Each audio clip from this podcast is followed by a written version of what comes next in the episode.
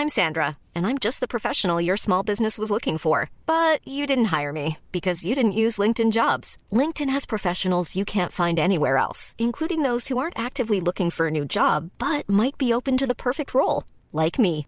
In a given month, over 70% of LinkedIn users don't visit other leading job sites. So if you're not looking on LinkedIn, you'll miss out on great candidates like Sandra. Start hiring professionals like a professional. Post your free job on linkedin.com/people today.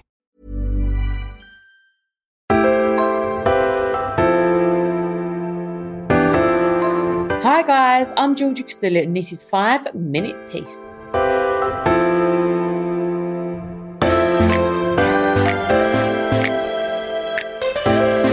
So, I've been confiding in you guys a lot about my struggles with Brody starting nursery. And guys, like you have all been sending me so much love, so many lovely messages. So I just want to read some out for you. So, Rhiannon, feel your pain about Brody going to nursery. My little boy turns three in November and will start nursery. I'm not emotionally ready for it. His big sister is sick. She practically ran into nursery. I can't see him being the same. I'm just not ready for that face looking back at me. Why do they have to grow up? Oh, Rihanna, I don't know. I just feel like it's really sad. It's a really sad moment. And it's weird because you're used to this little person literally being like glue to you, like a little shadow.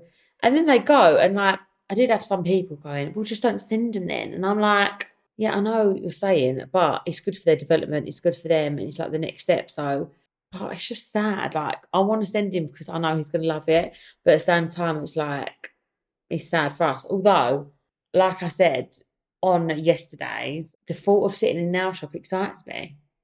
And I'm gonna document the moment when it happens because it's going to be exciting. So like little things like that, just having your little independence, you know, is exciting. So I'm I feel like we can do this. We can get through it because when we start feeling like ourselves again, maybe we might like it. Or it might be a novelty and then it wear off and we'll be like, no, we want them back.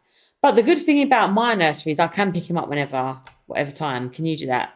Also, what times do we send them? Because it's kind of up to you, isn't it? So anyone out there listening, let me know.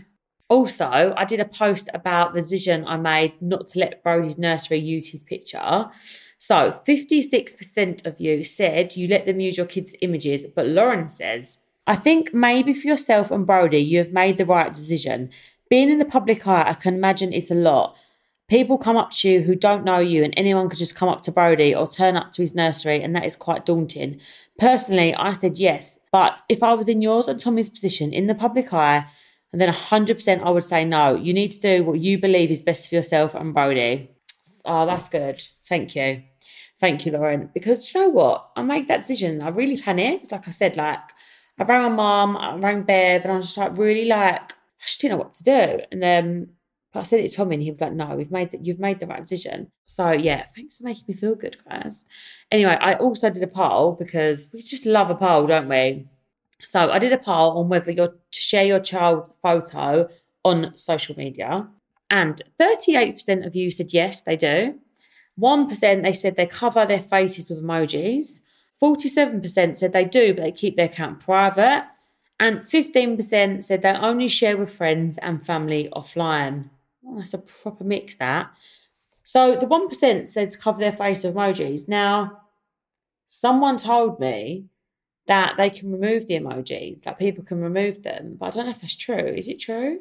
I'd like to get an expert. Do we know any experts on this? Anyone listening? But yeah, it's a proper mix, actually, isn't it? I was about to try and do maths and I can't actually figure it out, so I'm not going to. I'm not going to embarrass myself, guys. But yeah, it's it's it's weird, isn't it? Um, I can't put my account on private because that's my job, and I don't live a private life, but there is obviously some things that I do keep private. And I think when you can control it, then it's fine. Do you know what I mean? Like, I will con- control what I show and what I don't show because he's my child. It's my decision, you know, my Instagram. But yeah, very insightful, guys. Very, very insightful.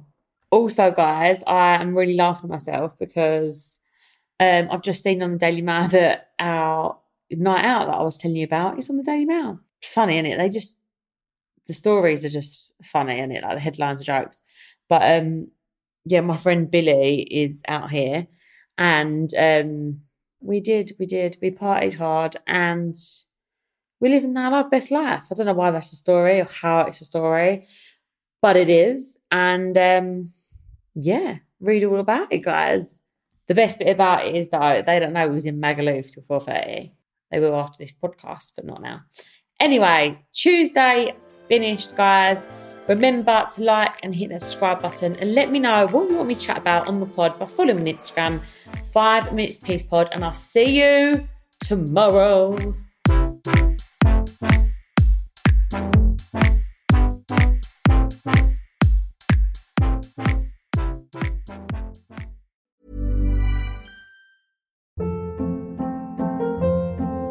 Hold up. What was that? Boring. No flavor. That was as bad as those leftovers you ate all week. Keke Palmer here, and it's time to say hello to something fresh and guilt-free. Hello Fresh. Jazz up dinner with pecan-crusted chicken or garlic butter shrimp scampi. Now that's music to my mouth. Hello Fresh. Let's get this dinner party started. Discover all the delicious possibilities at hellofresh.com.